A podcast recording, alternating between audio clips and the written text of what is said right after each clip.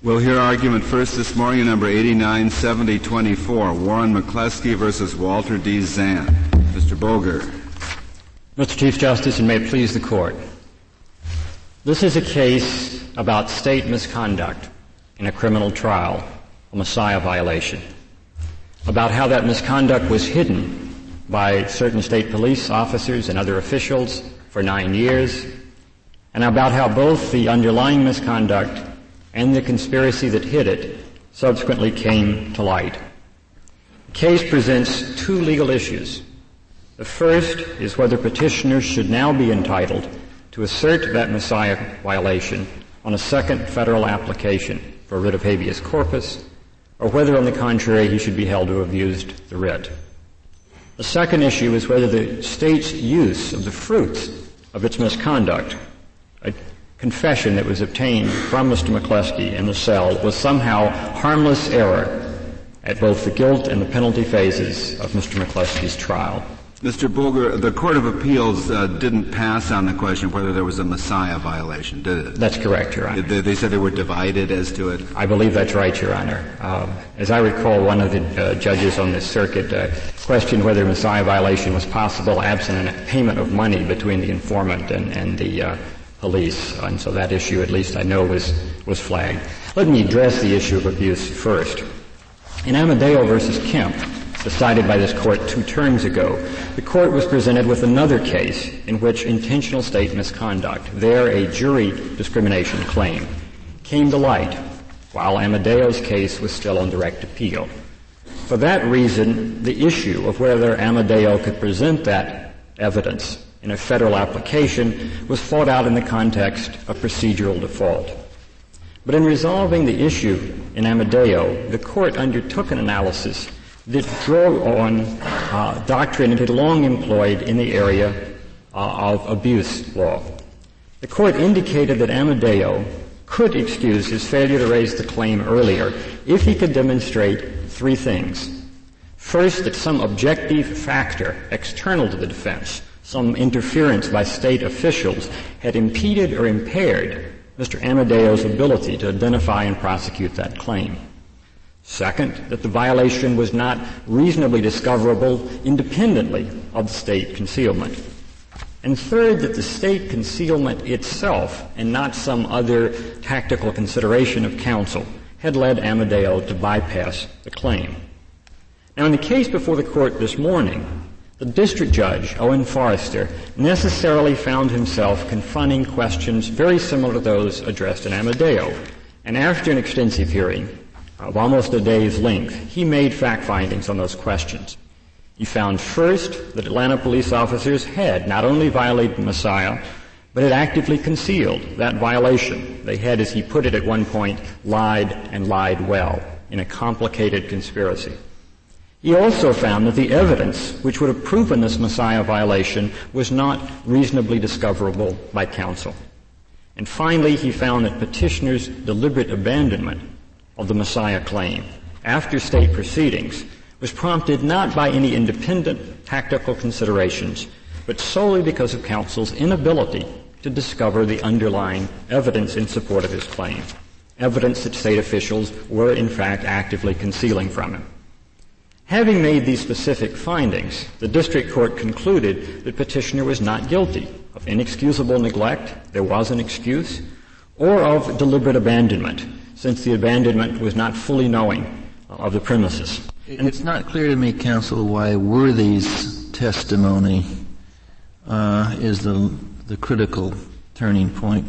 Why couldn't Evans have testified and established at least some of the basis for the Massiah claim? Well, they, they, knew who Evans was, and they had the opportunity to depose him, or at least to ask the district court permission to depose him well, he actually, under Rule 6. He actually appeared, Your Honor, as a witness in the state habeas proceedings, and he was asked a long series of questions, which I refer to in footnote 10 of my brief. He was asked whether there was any special reason. He was put in the cell next to McCleskey. He was asked about his relationships with the police officers. He was asked about uh, uh, Uh, what was the, the point of his being put there. He gave answers that were totally non-responsive on the issues of a possible Massiah violation. So had we gone to the district judge and said we want more deposition of Offie Evans, the judge would have said, what have you done? And we, we would have said we put him under oath. And the judge would have asked, well, what did you get? And the answer really was nothing. No evidence of a Massiah violation. Evans said said nothing about conversations with the police officials, or he did indicate that he had had a conversation with police officials, and he indicated that one of the officers said he would speak a word for McCleskey, uh, for Evans in exchange for his testimony. That became the basis for our Giglio claim, which we did pursue in federal habeas corpus. But when pressed about whether there was any special reason he was put in the cell next to McCleskey, asked about whether you had been an informant on subsequent occasions or otherwise worked with the police officers uh, as an informant, his answer didn't reveal anything about this relationship. Is it the, the, your theory now that um, Evans cooked up this story about being a relative of one of the parties uh, with the police, or that he invented all this on his own? We don't have evidence about which part of this is his own uh, invention and which part comes from the police. But it's plain that he is a man on a mission that he comes in not simply to hear what he can hear, but with a story. I was the uncle of, uh, of the co-defendant. I would have been in on this robbery. Please tell me where are the guns, because the guns hadn't been located by the police. Tell me where, uh, who did the shooting. Uh, and, and, moreover, evidence we point to, uh, to, to, link the police. Uh, he says, I understand you, you, that you're telling the police in, in private uh, uh, conversations uh, in the police station that Ben Wright did the shooting. That evidence, to our knowledge, was not known to the public. And we think could have come only from the police officers themselves. Well, but that was evident uh, at the time you, uh, let's not use the word abandoned, declined to proceed with the Massiah claim the man on the mission theory was visible. It was obvious. No, Your Honor, we didn't have Evans's 21-page statement until June of 1987. There, there are really two. Well, what is there in the statement that wasn't in his testimony? Uh, the, the, statement makes uh, uh, quite clear that he's talking about uh, this evidence that uh, that you're telling the police something uh, that I've heard that, that puts the puts the uh, crime on Ben Wright. Uh, that evidence w- didn't come out at trial. It wasn't suggestive of a, of a Massiah violation. Uh, and, and furthermore, the detail that, uh, in which he elaborated uh, in the 21-page statement, his, his course of questioning was quite different than what we learned uh, at the time of the trial. At the time of the trial, it really sounded like McCleskey himself had volunteered most of this information. What we see in the 21-page statement is an active, aggressive questioner. As, as the district judge found, uh, the district judge on page 84 of the joint appendix said that the, the 21-page statement is strong evidence of an ab initio relationship between Evans and the police. So there were really two prongs to, to uh, our Massiah violation once it unfolded, and one was this statement, and one was Ulysses Worthy's testimony. Now the Court of Appeals uh, dismisses the fact-finding about the 21-page statement. It, it says it really wasn't anything except perhaps a prod to, to further inquiry. But the district judge made a contrary fact finding, and it was not, uh, in our judgment, reasonably or clearly erroneous. Well, why, why didn't your predecessor ask for uh, or attempt to obtain the written statement? There was a series of requests, uh, Your Honor, made for that statement beginning prior to the trial. There was actually a motion filed by trial counsel John. That, that led to the in-camera hearing. That led to the in-camera hearing.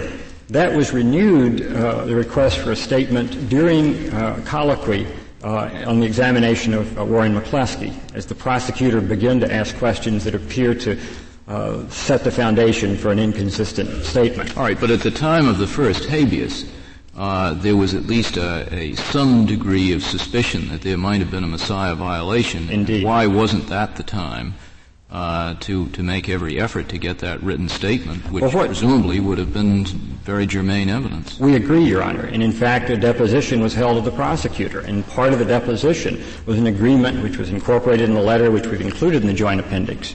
In which an Assistant Attorney General, Nicholas Dumich, says, I am turning over the complete prosecutor's file in this case. Yeah, but you, the file didn't include the written statement, did it? But we had no knowledge that a written statement existed. Indeed, everything. Uh, but I, I've, then I, I am confused on the facts then, because I thought you had an indication from the in-camera ruling at the time of trial that there was a written statement. No, Your Honor. Uh, we had uh, we had an indication that there were two things that were being withheld.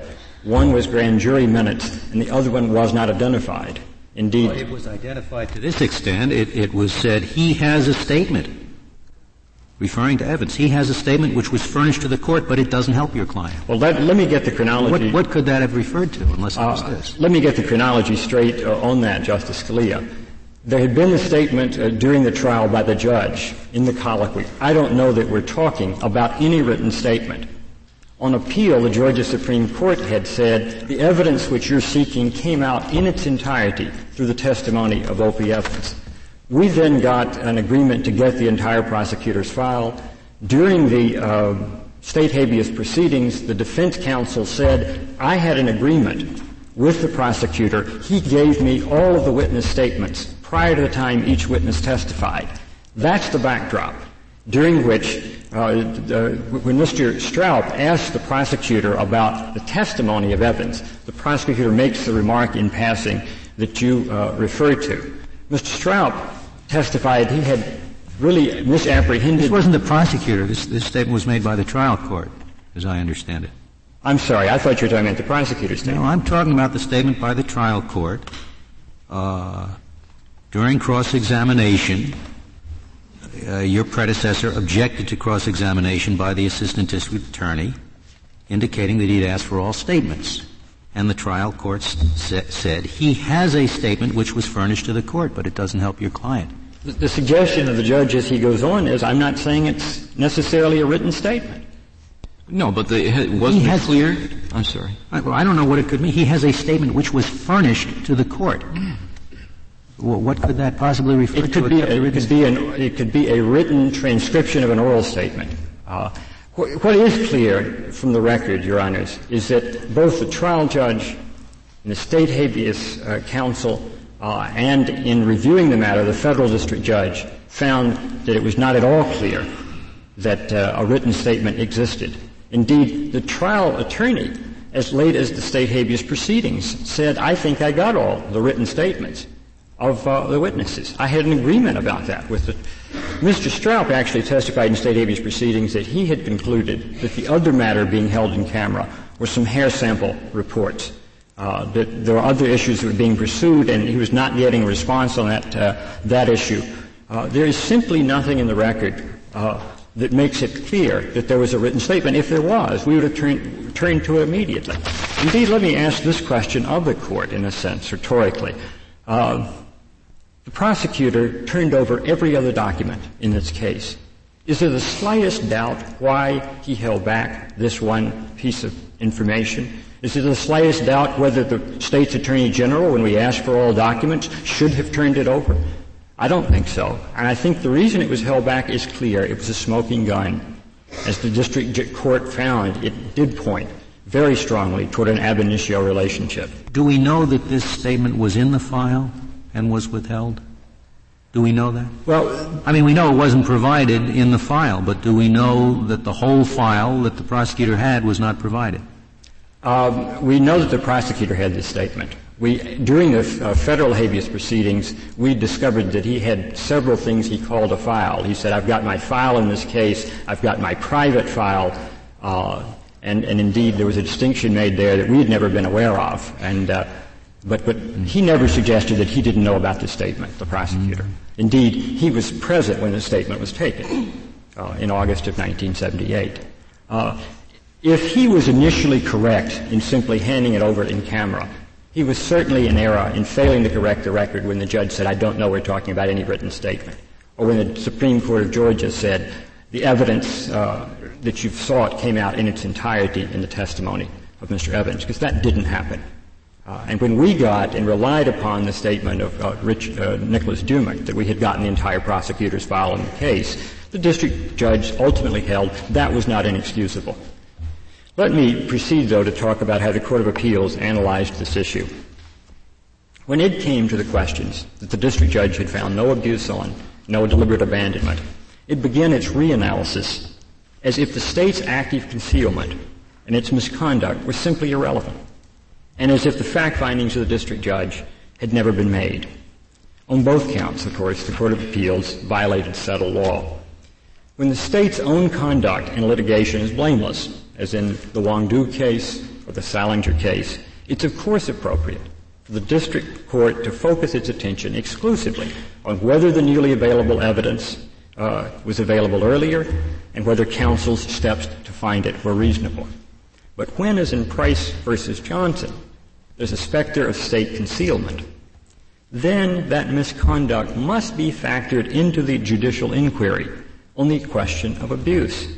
And it can suffice, that state concealment, to excuse petitioner's failure to assert the claim. That's what in the procedural default context Amadeo stands for. The Court of Appeals totally overlooked, in short, the effect of the state's concealment here as it made its analysis. But the state actions plainly impeded and impaired counsel's investigation. The Court of Appeals simply didn't deal with that issue. The court made a second error as well. It purported to determine independently that counsel for petitioner could have discovered evidence of the Massiah violation, specifically Ulysses Worthy, despite any state concealment. Yet Judge Forrester, who heard all of the evidence, made a fact finding directly to the contrary. There is no showing, he says, of any reason that petitioner or his counsel should have known to interview Worthy directly. Faced with this finding, the Court of Appeals simply wasn't free to substitute its own view of the facts unless the finding was clearly erroneous. But Judge Forrester had seen for himself that Ulysses Worthy was tied to this case by a single thread. It turned out that it was in his office where the 21 page statement had been taken by the officers, a statement which I've noted we didn't realize existed and which was never turned over despite numerous requests for it. Is that kind of a question a question on which we only uh, we, we, accept the uh, the fact finder's determination? I mean, it seems to me that seems to me like a question of whether, uh, like a harmless error question. Would would a jury, even without this, have reached the same conclusion? Trying to uh, speculate as to what the state of the mind of the jury would be. We certainly don't don't say uh, whatever the district court says on that we're bound by. I and this is the same thing. I, I, disagree, Your Honor, and Amadeo uh, underlines the point. The question there was whether the incriminating jury memorandum was reasonably discoverable, whether it was likely to have been discovered uh, by, by counsel who, who went on a search for it. That was held by this court unanimously to be a fact finding. What it really asked to do, and Judge Forrester was particularly well suited to make this determination, is to look at the overall state of the record, of the evidence that's already available. Mm-hmm. Look at who the witnesses might be that would lead to other evidence and make a judgment about whether uh, reasonable counsel should have followed those leads. Now, what was particularly unique about Forrester's opportunity is that he, he not only saw individual witnesses and passed on their credibility, in a sense, the entire conspiracy came into his courtroom. One by one, the state police officers who were responsible for these actions appeared before him under oath. And he watched as we, as the state, questioned these officers about the Massiah violation. And he watched as they built brick by brick a stone wall against inquiry. Well, couldn't all of this had, had occurred uh, on a second uh, examination of your Massiah claim, and you would have just been permitted under the successive petitions rule to file a successive petition based on new evidence. Another, another the reason we're in this position is because the claim wasn't pursued at first. We're not sure whether or not all this would have come out or not because uh, you declined to pursue the, the claim in the first habeas. If you had done that, run up against a blind wall, and then found this out, I, I, I would assume that you would have not been barred by the successive petition rule? Your Honor, we would have had no hearing in federal court if we had ca- carried that claim forward. I, have done capital cases for 15 years, primarily in Georgia, and if we had come in and said we want a hearing on a Massiah claim, and Judge Forrester had asked, well, what did, what did you do in the state habeas court? You said, well, we put on the purported informant. We put on the prosecutor who says there is no informant relationship, to my knowledge. Well, well, uh, I'm, I'm, I'm assuming that the the statement has come to light between the time your first federal habeas has been denied and your second and your second run at it. If, that if you, would, you wouldn't have been barred under um, if you had new evidence, as I understand the successive petition rule. Correct me if I'm wrong. Well, if we had gotten, if we had kept the claim in the case, had gotten no further evidence, had gotten all the way through an initial federal appeal, and the evidence had come to light, in a sense we'd be in the same position we're in now. Uh-huh, uh, with one difference. We would then have known for sure that you could not have discovered this evidence if you'd have pursued your claim diligently. But, but re- you prevent us from making that determination by not pursuing the claim. But the reason we made the, the decision not to pursue the claim is that we we found after a serious inquiry, including putting under oath the responsible state official, the prosecutor, whom this court has held is charged with knowledge of everything that his police officers do. And that prosecutor said there's nothing there. The real question for this court on that point is whether it wants to fashion a new rule that says to defense counsel, you must pursue every conceivable claim past contrary evidence at all stages of federal habeas proceedings on pain of loss of the claim. If we had gone and gotten 20 depositions of jailers uh, in the Fulton County Jail, it would have been error. Well, what do you think the standard is? Uh, that counsel must uh, apply some reasonable competence standard in pursuing these claims and investigations? I think the inquiry that you outlined in Amadeo is adequate. You, you do ask, uh, was counsel's investigation uh, adequate? Was it checked at all by state concealment, the failure of the state to come forward? And if the answer is yes, then you excuse the failure to carry the claim forward. But if either the state concealment wasn't the explanation for your failure to discover the evidence, or if the investigation was inadequate and reasonable, then at that point, of course, the, the court's free to, to brand the claim as barred. And what do we make of the 11th Circuit's uh, finding that in any event there is no reasonable likelihood that this new evidence would have altered the verdict? I do want to get to the question of harmless error, Your Honor. Um, the, dis- the, the, Court of Appeals disregarded subsidiary fact findings on the question of harmless error that were made by the district court. But before I get to that Rule 52 problem, the state's case was threefold. The state had the uh, testimony of a co-defendant, one Ben Wright, who was the other most likely shooter, saying gratuitously, Warren told me that he did the shooting. That was highly suspect. The jury was skeptical of it, and the, uh, the judge said it was uh, obviously self-serving. Then there was this conflicting evidence about who was carrying the weapon. The problem with that is that the state's witnesses couldn't all agree. Two of the furniture store employees said the man who came in the front of the store carried the silver pistol. But another one of the employees said the man who came in the back of the store carried what he called the chrome pistol. And someone who was outside said, I saw someone come running out the front with the pearl-handled pistol. So we've got a total uh, confusion of testimony on who had what gun. Now, Mary Jenkins purported to clear that up. She said Warren McCleskey was carrying the 38, but she was the girlfriend of Ben Wright. And on cross-examination, when she was asked, she was forced to confront testimony that when she was arrested, she told the police, my man Ben carried the 38, McCleskey totes the 45. So the state's witnesses were a cacophony of disagreement on who carried that weapon.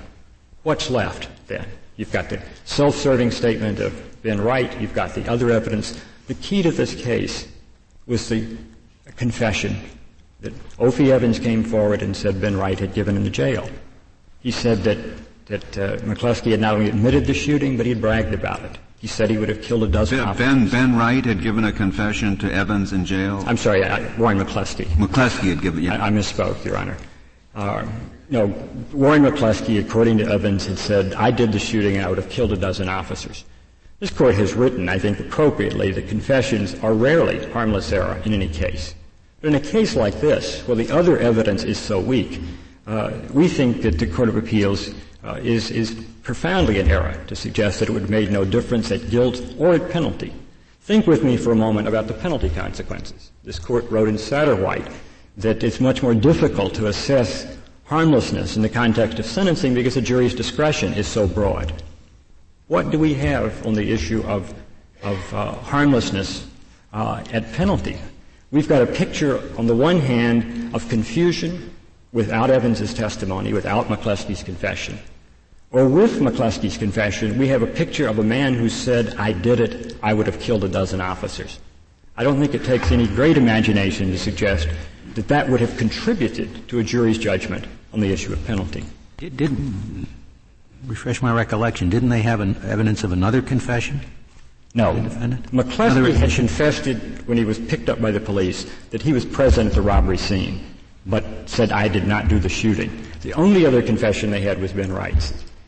If there are no questions, I'd like to reserve my time for rebuttal. Thank you. Very well, Mr. Boger. Uh, Ms. Westmoreland, we'll hear now from you.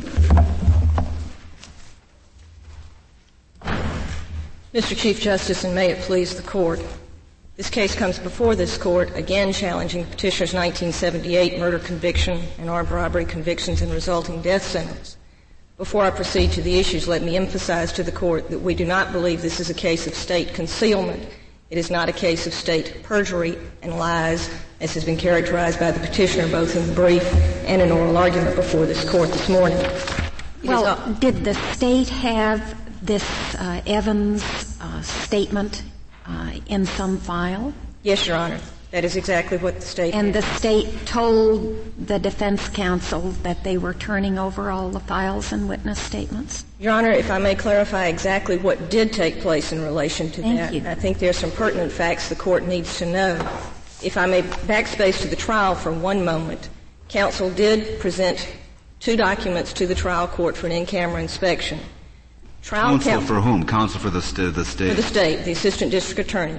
Trial counsel was aware of the fact there were two documents. Trial counsel testified he knew one was some grand jury testimony and one was a statement of a witness who was not named to him at that time. What, was it this statement that was presented to the trial judge? Yes, Your Honor, it was the statement. That is the testimony of Mr. Parker subsequently, Your Honor. Mr. Parker being the assistant district attorney. And then after that, when he was asked for the full file, he didn't include this statement. Your Honor, I think it's misleading to say he was asked for the full file. That's not the request that was made of Mr. Parker. Mr. Parker's deposition. Let me put it different. Didn't he say he turned over the whole file? No, Your Honor. Mr. Parker did not say that. What Mr. Parker says, if you review, and I believe the pertinent part of his deposition, part of his deposition is in the joint appendix. His entire deposition is in the record. His deposition was taken for the state habeas corpus proceeding. At the beginning of the state habeas corpus hearing, Mr. Stroup requested that the court uh, do something in the way of either a continuance or delay the proceedings because he had subpoenaed Mr. Parker to come. He wanted Mr. Parker, he wanted the portion of Mr. Parker's file shown to defense counsel so he could use it to cross-examine defense counsel about the ineffective assistance of counsel claim. The continuance was denied, but counsel was allowed to take the deposition of Mr. Parker, which was done in February of that year. Mr. Parker came to the deposition, one of the very first inquiries made by counsel for the petitioner was, do you have the file that I asked for? The investigative file that was turned over to defense counsel.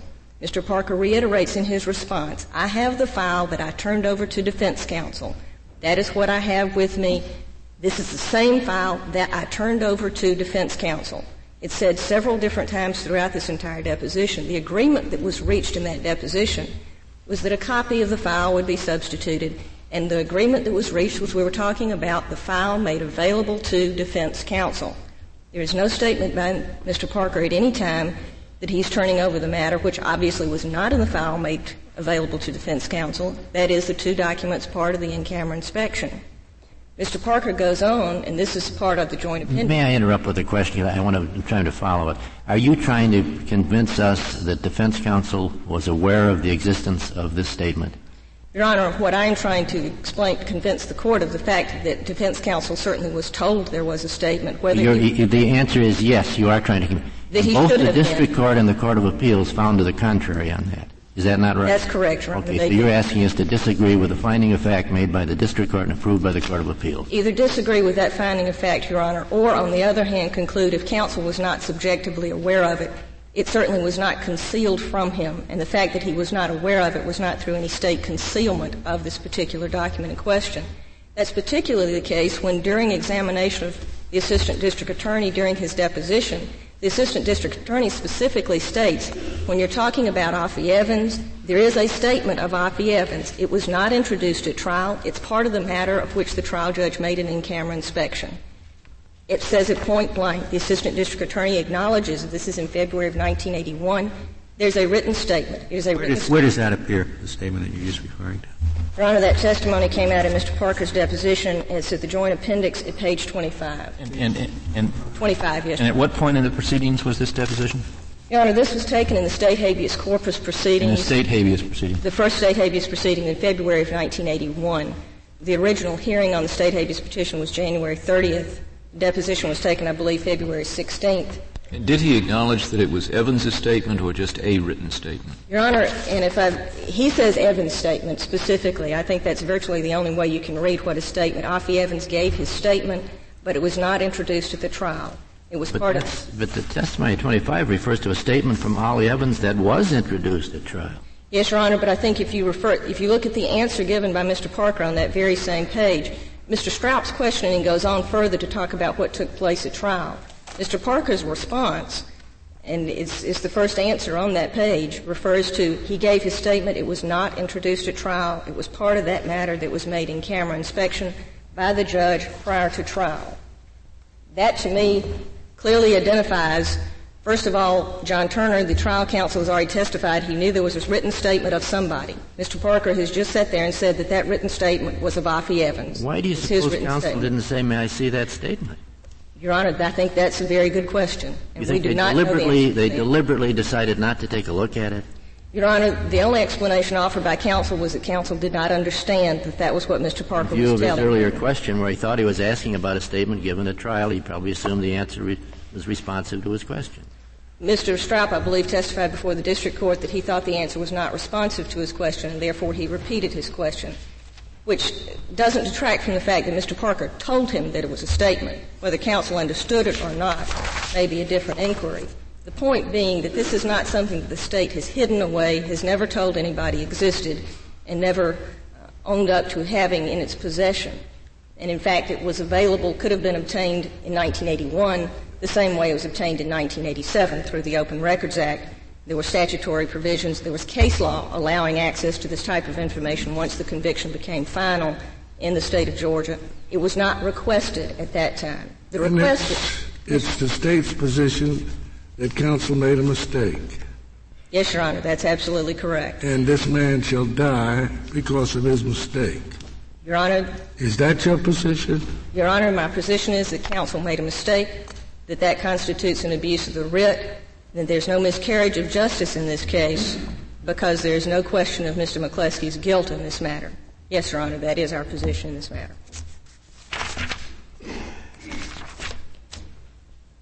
In reviewing the issues before the court, again, it's important to look at what happened in 1981 and what happened in 1987. In 1987 is the time that counsel brings the Massiah claim to the federal court for the first time, after having raised it in state court, omitted it from the first federal habeas petition. The only thing counsel knew differently in 1987 was that he had access to this written statement of Offie Evans that he was, says he was that it's been found he was unaware of in 1981. Keeping in mind, nobody has found that that statement was unavailable to him in 1981, but simply that he was unaware of its existence. That's the factual finding which is, I think, a distinction between this case and Amadeo versus Zant, in which in Amadeo it was found not only was he unaware of it, but it was simply not discoverable under any means. That's not the finding in this court. That's not the finding that we have. In fact, the state. Isn't, isn't there testimony? I, I, don't have it clearly in mind that the prosecutor, in effect, assured defense counsel that defense counsel had the entire file. No, Your Honor. What is referred to by the petitioner in that regard is a letter that's contained in the file that came after Mr. Parker's deposition. As we said, Mr. Parker's deposition was taken. He makes all these references. The discussion is had concerning the investigative file made available to defense counsel prior to trial.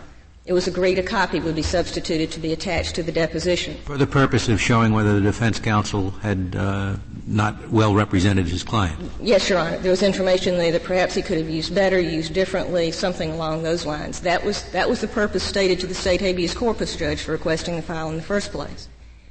When the copy was sent, it was a cover letter sent with a copy of the file. That's what counsel refers to. The cover letter is sent to the court reporter with the file.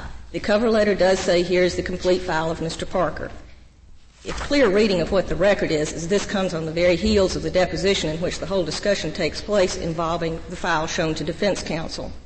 That's whether it's an, an inaccurate use of terminology is simply not the question. The question is, looking at the totality of what happened, it's clear that what the letter is referring to is this is a file we talked about in the deposition, which was the file made available to defense counsel. Here it is. But it is true, isn't it? Just kind of looking at the picture of all the whole proceedings went on. The only thing that never got in defense counsel's hands was this statement. How does that happen? I mean, genuinely, I mean, when a defense lawyer is trying to get access to all statements and a pertinent record, how, how does it just so happen this one very important document somehow gets lost? Your Honor, this document, and there was also a portion of grand jury testimony which was not turned over to counsel. And again, it was part of the in-camera inspection, and no court has ever found a Brady violation by the failure to disclose this statement prior to trial. My no, but he doesn't have the burden of showing a Brady violation. He's just trying to explain why he didn't pursue this claim, and he says he didn't have a very important piece of evidence, and the state is responsible for not making it available. And Your Honor, our you're saying you're not responsible. That's exactly right, Your Honor. What, what our position is is that there was no right to that statement prior to trial, no constitutional right to the statement prior to trial. Once the trial was over, and that there was a statement here saying that this, there's testimony that this statement does exist, then at that point in time, the state does nothing to prevent counsel for the petitioner from obtaining that document. Absolutely nothing is done by the state to prevent counsel from obtaining it. Had counsel asked at the time of the deposition of Mr. Parker, what was it that we were talking about? What was the in-camera inspection material? I don't know what the response would have been, but I assume that something would have been said to the effect of it was Offie Evans' statement and grand jury testimony. That wasn't asked. There was no inquiry of Mr. Parker. What was part of the in-camera inspection? What are those documents? That wasn't what counsel was even looking for at that point in time. When it came up to the time in 1987, Counsel made a request under the Georgia Open Records Act from the Atlanta Police Department, I might point out, not from the District Attorney's Office, was provided with the statement, and then based on the statement alone, filed the federal habeas corpus, the state and federal habeas corpus actions, raising the Massiah violation at that point in time. The question then becomes, I think, what did counsel know differently in 1987 than what he knew in 1981? The only different thing that he had at the time that the, the petition was filed raising the Massiah claim is this written statement of Offie Evans. We disagree with the characterization of the statement in that the statement of Offie Evans does not tell counsel that much that he did not already know. We already knew that Mr. Evans was in the cell next to Mr. McCleskey, that there were conversations between the two of them. If you read the cross-examination by the district attorney at the trial of the case, the district attorney injects a lot of the information. The district attorney makes inquiry of the petitioner. Didn't someone in the cell next to you tell you he was a relative of Ben Wright? The petitioner responds, no, that never happened. Didn't, didn't you tell someone something about having your face made up? No, I never said that. A lot of this inquiry comes out in the cross-examination of the petitioner, who ironically enough denies ever having made these statements, denies even remembering Offie Evans being in the cell next to him and knows nothing about it. Did McCleskey take the stand at his trial? Yes, Your Honor, he did. He testified both at trial and at the state habeas corpus hearing in 1981.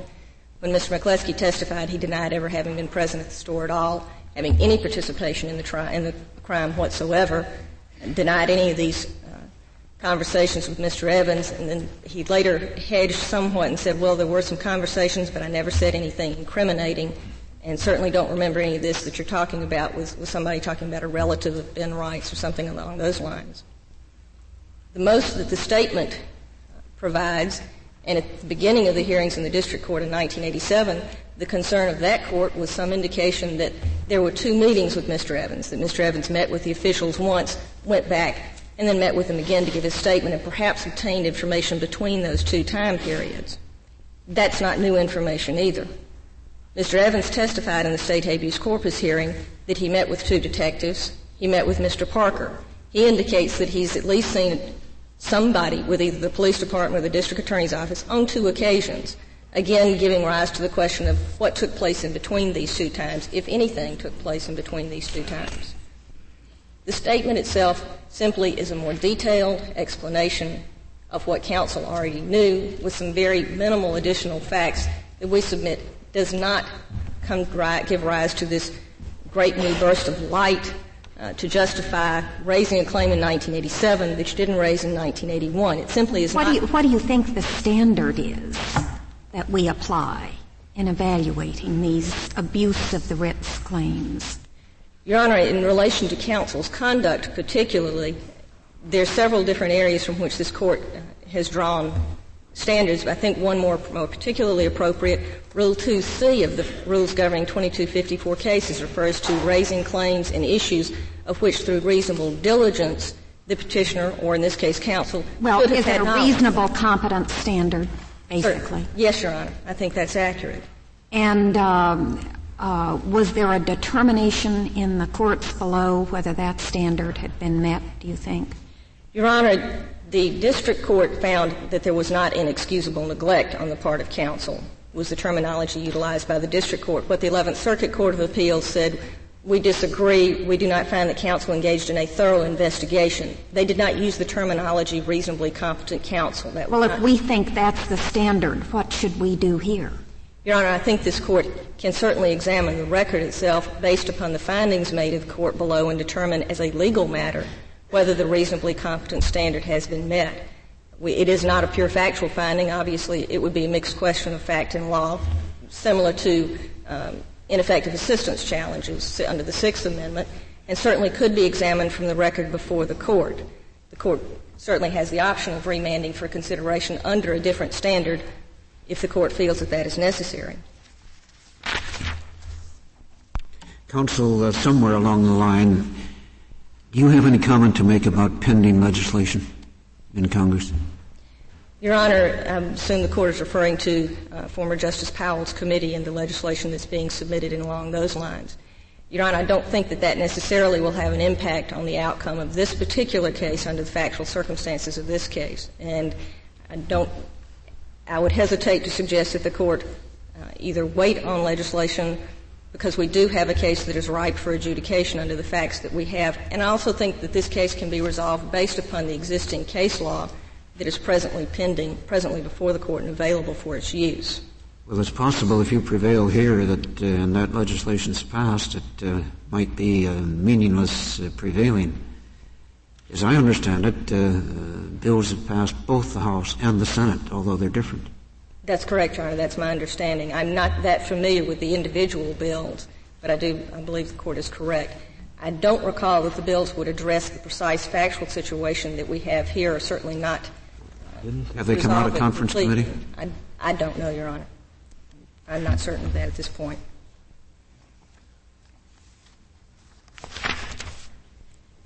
Petitioner has taken great issue in the abuse of the writ question with the 11th Circuit's resolution of certain matters, asserting that the 11th Circuit has ignored factual findings by the district. I take it you are defending uh, the seventh, not only the seventh, the 11th Circuit's judgment, but uh, its reasons. Yes, Your Honor. I think its reasons are quite justifiable. So, and uh, you don't claim that uh, under 2244 that the successive petition should be should be dismissed because uh, uh, the new factual ground was deliberately withheld. Your Honor, I think that is one basis upon which this decision well, can be affirmed. However, well, if we accept the, accept the findings that the that uh, the defendant uh, didn't know about this about this new factual ground he presents. I can't, you can't say it's deliberately withheld. Not under the traditional meaning of deliberate withholding, well, as, as oh, set but in Sanders. 2244 says deliberately, with, uh, deliberately withheld or other abuse of the writ. So you must be relying on or other abuse of the writ. That's correct. And tell me what the abuse of the writ was. Your Honor, I think it's a twofold aspect in this particular case the withholding, whether deliberate or otherwise, of the claim is a facet of the abuse of the writ in this case. That is, that there was a claim, the legal issue was known, for whatever reasons it was not presented in the first federal habeas corpus proceeding is certainly the first facet the legal of the issue was, but the, the, the factual matter that he presents was, was uh, something he didn't know about. This particular factual matter, certainly there was, there was information there sufficient for counsel to raise it in the first state habeas corpus proceeding. He felt he had enough right, to raise all right, it go then. Ahead, go ahead. So he, he didn't he didn't present the Massiah claim in his uh, first uh, federal habeas. That's part of our claim. The second aspect then goes to would be why counsel did not present it, and our position is because the investigation conducted by counsel in 1981 was not adequate, was not reasonable, under what term, whatever terminology you wish to use, to come up to a standard to excuse the abuse. In other words, counsel's conduct amounted to inexcusable neglect in failing to obtain the information necessary to present a Massiah claim. We're not standing here and going to tell the court that he necessarily would have found Ulysses Worthy in 1981. I can't tell the court that, but neither can the petitioner say he would not have found Ulysses Worthy in 1981. Mm-hmm. the inquiries necessary. Well, he talked to he talked to some uh, some police officers. Uh, he just didn't get around to talking to Worthy. Your Honor, I think that what's pertinent here is to examine what counsel did not do in 1981. Counsel says he talked to some members, some officials at the jail. I believe two or three was the wording used. Now, whether counsel got around to Mr. Worthy is not really the pertinent question. The pertinent question is what was there that could have been done in well, you, 1981. you think that uh, you think that, that uh, there was ineffective counsel uh, in this case? Uh, Your Honor, not, i would not go so far as to say the counsel was ineffective under a Sixth Amendment standard, but certainly I think counsel lacked and failed in exercising reasonable diligence in finding the information present here.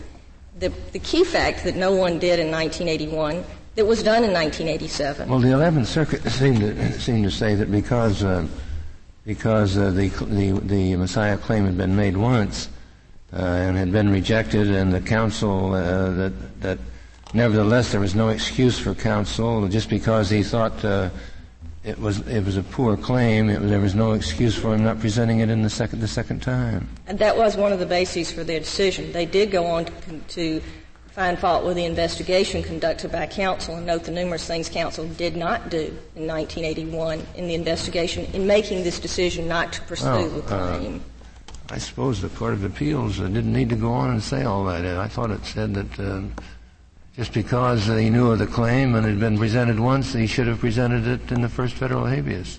Your Honor, again, I think that's no matter what. That's a part of their decision. They, they part, actually make it wasn't an independent ground. They make a three-pronged analysis, Your Honor. First of all, they disagree and conclude that there was intentional abandonment. The court then concludes the counsel did not make a sufficient investigation uh, so as to excuse otherwise abusive conduct, and then in any event finds that ends, the ends of justice would not require consideration of the claim by finding that the claim would be harmless error uh, under the prevailing standard. On the second prong, what do you understand the standard of the Court of Appeals to be with what is the duty of counsel in making an investigation? Your All Honor, they said was they didn't make a thorough investigation of the facts. Your Honor, in reading the Court of Appeals opinion, while they use the word thorough investigation, it appears that they are examining the question of what was reasonable for counsel to do. They don't articulate it in that fashion, I will acknowledge to the Court. The words they use are thorough investigation. I don't think that's imposing some sort of strict liability standard as has been suggested by the amicus It almost reads as though the failure to discover the key facts is enough to kill the claim. Your Honor, I think if you read particularly the footnote in that opinion where they're talking about the failure to do various things, it's not just the failure to discover key facts, but it's the failure to pursue other avenues that were available in 1981. I think most, most particular, one of the things noted by the Court of Appeals and that we have noted, in 1981, the jail records were available to show why Offie Evans was in the Fulton County Jail to begin with, why he might have, where he would have put it in the Fulton County Jail. You could have seen Did whether those he'd records been moved. disclose the name of Worthy? Your Honor, we don't know that because those records. That's the big thing available. they missed, I guess, was not interviewing him. Is there any reason to believe they could have found him on the basis of any of those records? not on the jail records themselves necessarily. His name might have been reflected on it. The problem we have in 1987 is that during the normal course of normal retention schedules of the Fulton County departments, obviously they do not keep these records forever. Those records don't exist anymore. They did exist in 1981. I believe the information as part of them were destroyed in June of 81, and some others were destroyed in 1986. Well, how did they find him uh, later? Worthy. Worthy was found later through the testimony of one of the detectives at the federal habeas corpus evidentiary hearing. Again, and this is another aspect which we submit counsel should have pursued. When Mr. Evans testified in the state habeas corpus hearing, he mentioned two detectives by name, Detective Dorsey, Detective Harris. Detective Harris was not talked to by counsel at that time, was not called as a witness, was not offered to testify as to anything. When Detective Harris was called to testify in 1987, Detective Harris took the witness stand, discussed the fact that they went to the jail to talk to Mr. Evans, which seems a logical conclusion if you have an inmate in a jail with information. He was asked where it took place. He said it took place in Captain Worthy's office. That's where the name Ulysses Worthy comes from. It's from Detective Harris. When asked, telling them exactly where this conversation occurred, in whose office it took place. From that, the petitioner went and subpoenaed Mr. Worthy to come in and testify as to his knowledge of the events that took place. And our position based upon this is that if they had talked to Detective Harris, he very well could have mentioned Ulysses Worthy's name.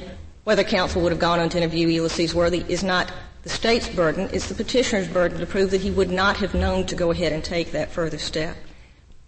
And is it your position that none of these factors are linked to the 21 page statement? Your Honor, no, that is correct, Your Honor, that these factors are not linked to the 21 page statement. The 21 page statement was apparently what caused petitioner to re-raise the Massiah claim in the first place. But that doesn't get you to the point of finding Ulysses Worthy. No, Your Honor, it does not. If I may briefly comment on the harmless error question as it was raised and discussed by the petitioner. We would submit, first of all, that a review of this record shows that what the 11th Circuit Court of Appeals did was referred back to its original en banc opinion in reviewing Mr. McCleskey's case on the first federal habeas corpus action, which they invo- investigated and reviewed thoroughly the testimony of Offie Evans and its impact on the trial. The 11th Circuit acknowledged the difference in the standards that it was concerned with. The first trial, we're talking about United States versus Bagley. The second trial, Chapman versus California, harmless error. But the court went on in looking at its own prior findings, concluded that under the circumstances of this case, that the testimony of Offie Evans, even if improperly admitted, and we certainly do not concede that it was improperly admitted by any stretch of the imagination, would be harmless beyond a reasonable doubt, focusing on all of the factors at trial, including the fact that the evidence showed the fatal shots were fired from a 38 caliber Rossi, that the evidence showed clearly two eyewitnesses, Mr. McCleskey's own statements to the police and the testimony of Ben Wright, that Mr. McCleskey came in the front door of the store while the other perpetrators came in the back door of the store, the testimony of the witnesses at the crime that the shots were fired from the front of the store, the testimony of the two eyewitnesses in the front of the store who saw Mr. McCleskey with a silver gun in his hand, the testimony of the witness at the front of the store outside who saw a man running out with a gun with white handles, the testimony of witnesses from a prior armed robbery positively identifying Mr. McCleskey as the individual who committed that robbery and stole during the course of that robbery a 38 caliber nickel plated Brazilian made revolver. And a Rossi is a Brazilian made revolver.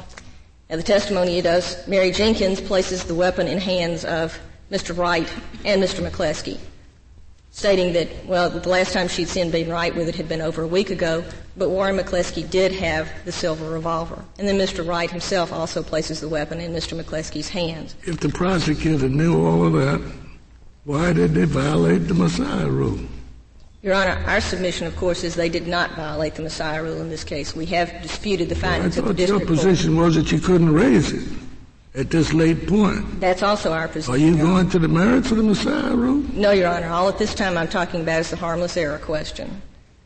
The prosecution also only used Mr. Evans' testimony in rebuttal after Mr. McCleskey took the stand and repudiated his own prior statements. Mr. McCleskey had given two statements to police saying he was there, he participated in the armed robbery. Excuse me, one statement where he says he was in the front of the store at the shot, time the shots were fired.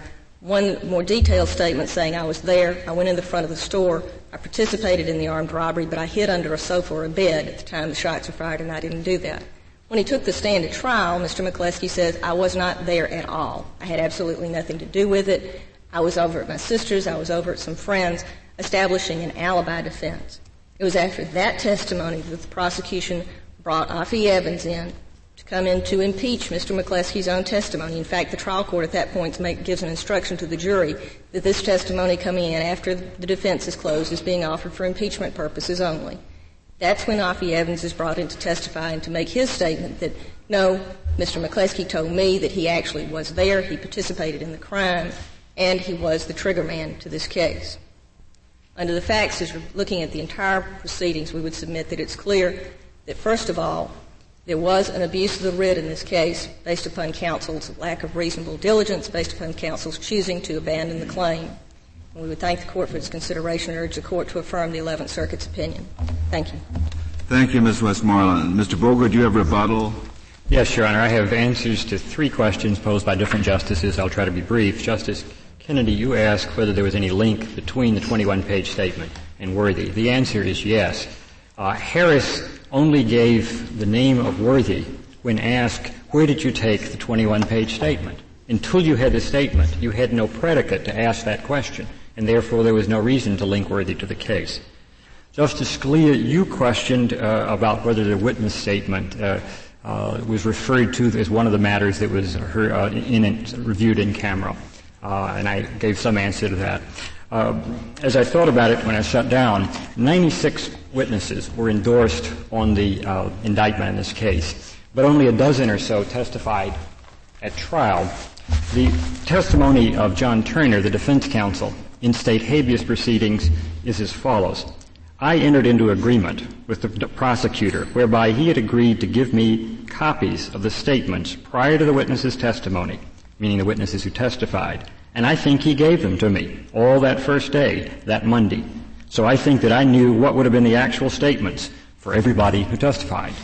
See, he's operating on the assumption that wherever, whether there might have been another witness statement of those 85 witnesses who didn't testify, he had gotten the statements of witnesses like Offie Evans. Did, did Evans testify on the first? Evans, on Evans did testify, Your Honor. On the first day. Uh, not the first day. He said I, I, thought, I thought what you just read said he had gotten the statements of the witnesses that testified on the first day. No, what he means, I believe, Your Honor, the trial began on a Monday, and there's some. Uh, it's on page 88 of the uh, state habeas transcript. But uh, the trial, be- not the joint appendix, Your Honor, but the state habeas transcript. He says the first day of trial, I got all the witness statements, so I felt I was well prepared. Uh, in fact, he didn't get Evans' written statement. Finally, let me ask or answer uh, Justice O'Connor, you raised a question about whether the reasonably effective counsel standard was at all. Uh, Excuse me, I'm, I'm, not sure how that fits in with uh, what, what does that show? Does, does that show that the state was therefore in bad faith? He was just under a misimpression as to what he had received. That still doesn't mean that when when the information is later turned turned over and the affiant says, I, I provided the entire file, this is the entire file that I provided to him, it still wouldn't make that a lie, would it? I'm, I do not think we need to make uh, affirmative lies at every point. We do, of course, have the underlying lies and misstatements of Detective Dorsey. Dorsey had committed a Massiah violation. He apparently had misinformed right. the prosecutor. We're talking about a cover-up afterwards. That's what's That's right. Here. Of course, he misinforms the prosecutor, who then says under oath in the state habeas proceedings there was no informant relationship. He's speaking for the state as a whole, as Justice Stevens has written under the Sixth Amendment. When the state speaks on a question like that, it has to answer for its errant police officers as well as for its core prosecutors. Giglio held the same thing. Our suggestion, our, our submission, uh, Your Honor, is that there was enough state uh, concealment here, enough misrepresentations and half-truths and partial answers that uh, on an equitable matter of abuse of the writ. We should not have our client go to the electric chair because we couldn't ferret through this game of 20 questions that was being played by the state. They had the statement. They knew it. They knew it bore on the Massiah violation, and they didn't turn it over. Mr. Boger, go ahead. Go ahead. I was simply going to respond to Justice uh, O'Connor's question about standards. On page 84 of the Joint Appendix, uh, when uh, the district judge uh, addresses the question of whether uh, counsel's conduct was inexcusable. He, he recites a standard drawn from a then current case, the Moore case, and says that the uh, defendant is chargeable with counsel's actual awareness and with the knowledge that would have been possessed by reasonably competent counsel. So having addressed that matter, he finds no inexcusable neglect. I'm sorry, Justice. You have any comment about the pending legislation? Your Honor, my understanding is that legislation may have died uh, in committee uh, and would have to be resuscitated uh, beginning in January. So neither one of you really know. No, we don't. Thank, Thank you. you, Mr. Boger. The case is submitted.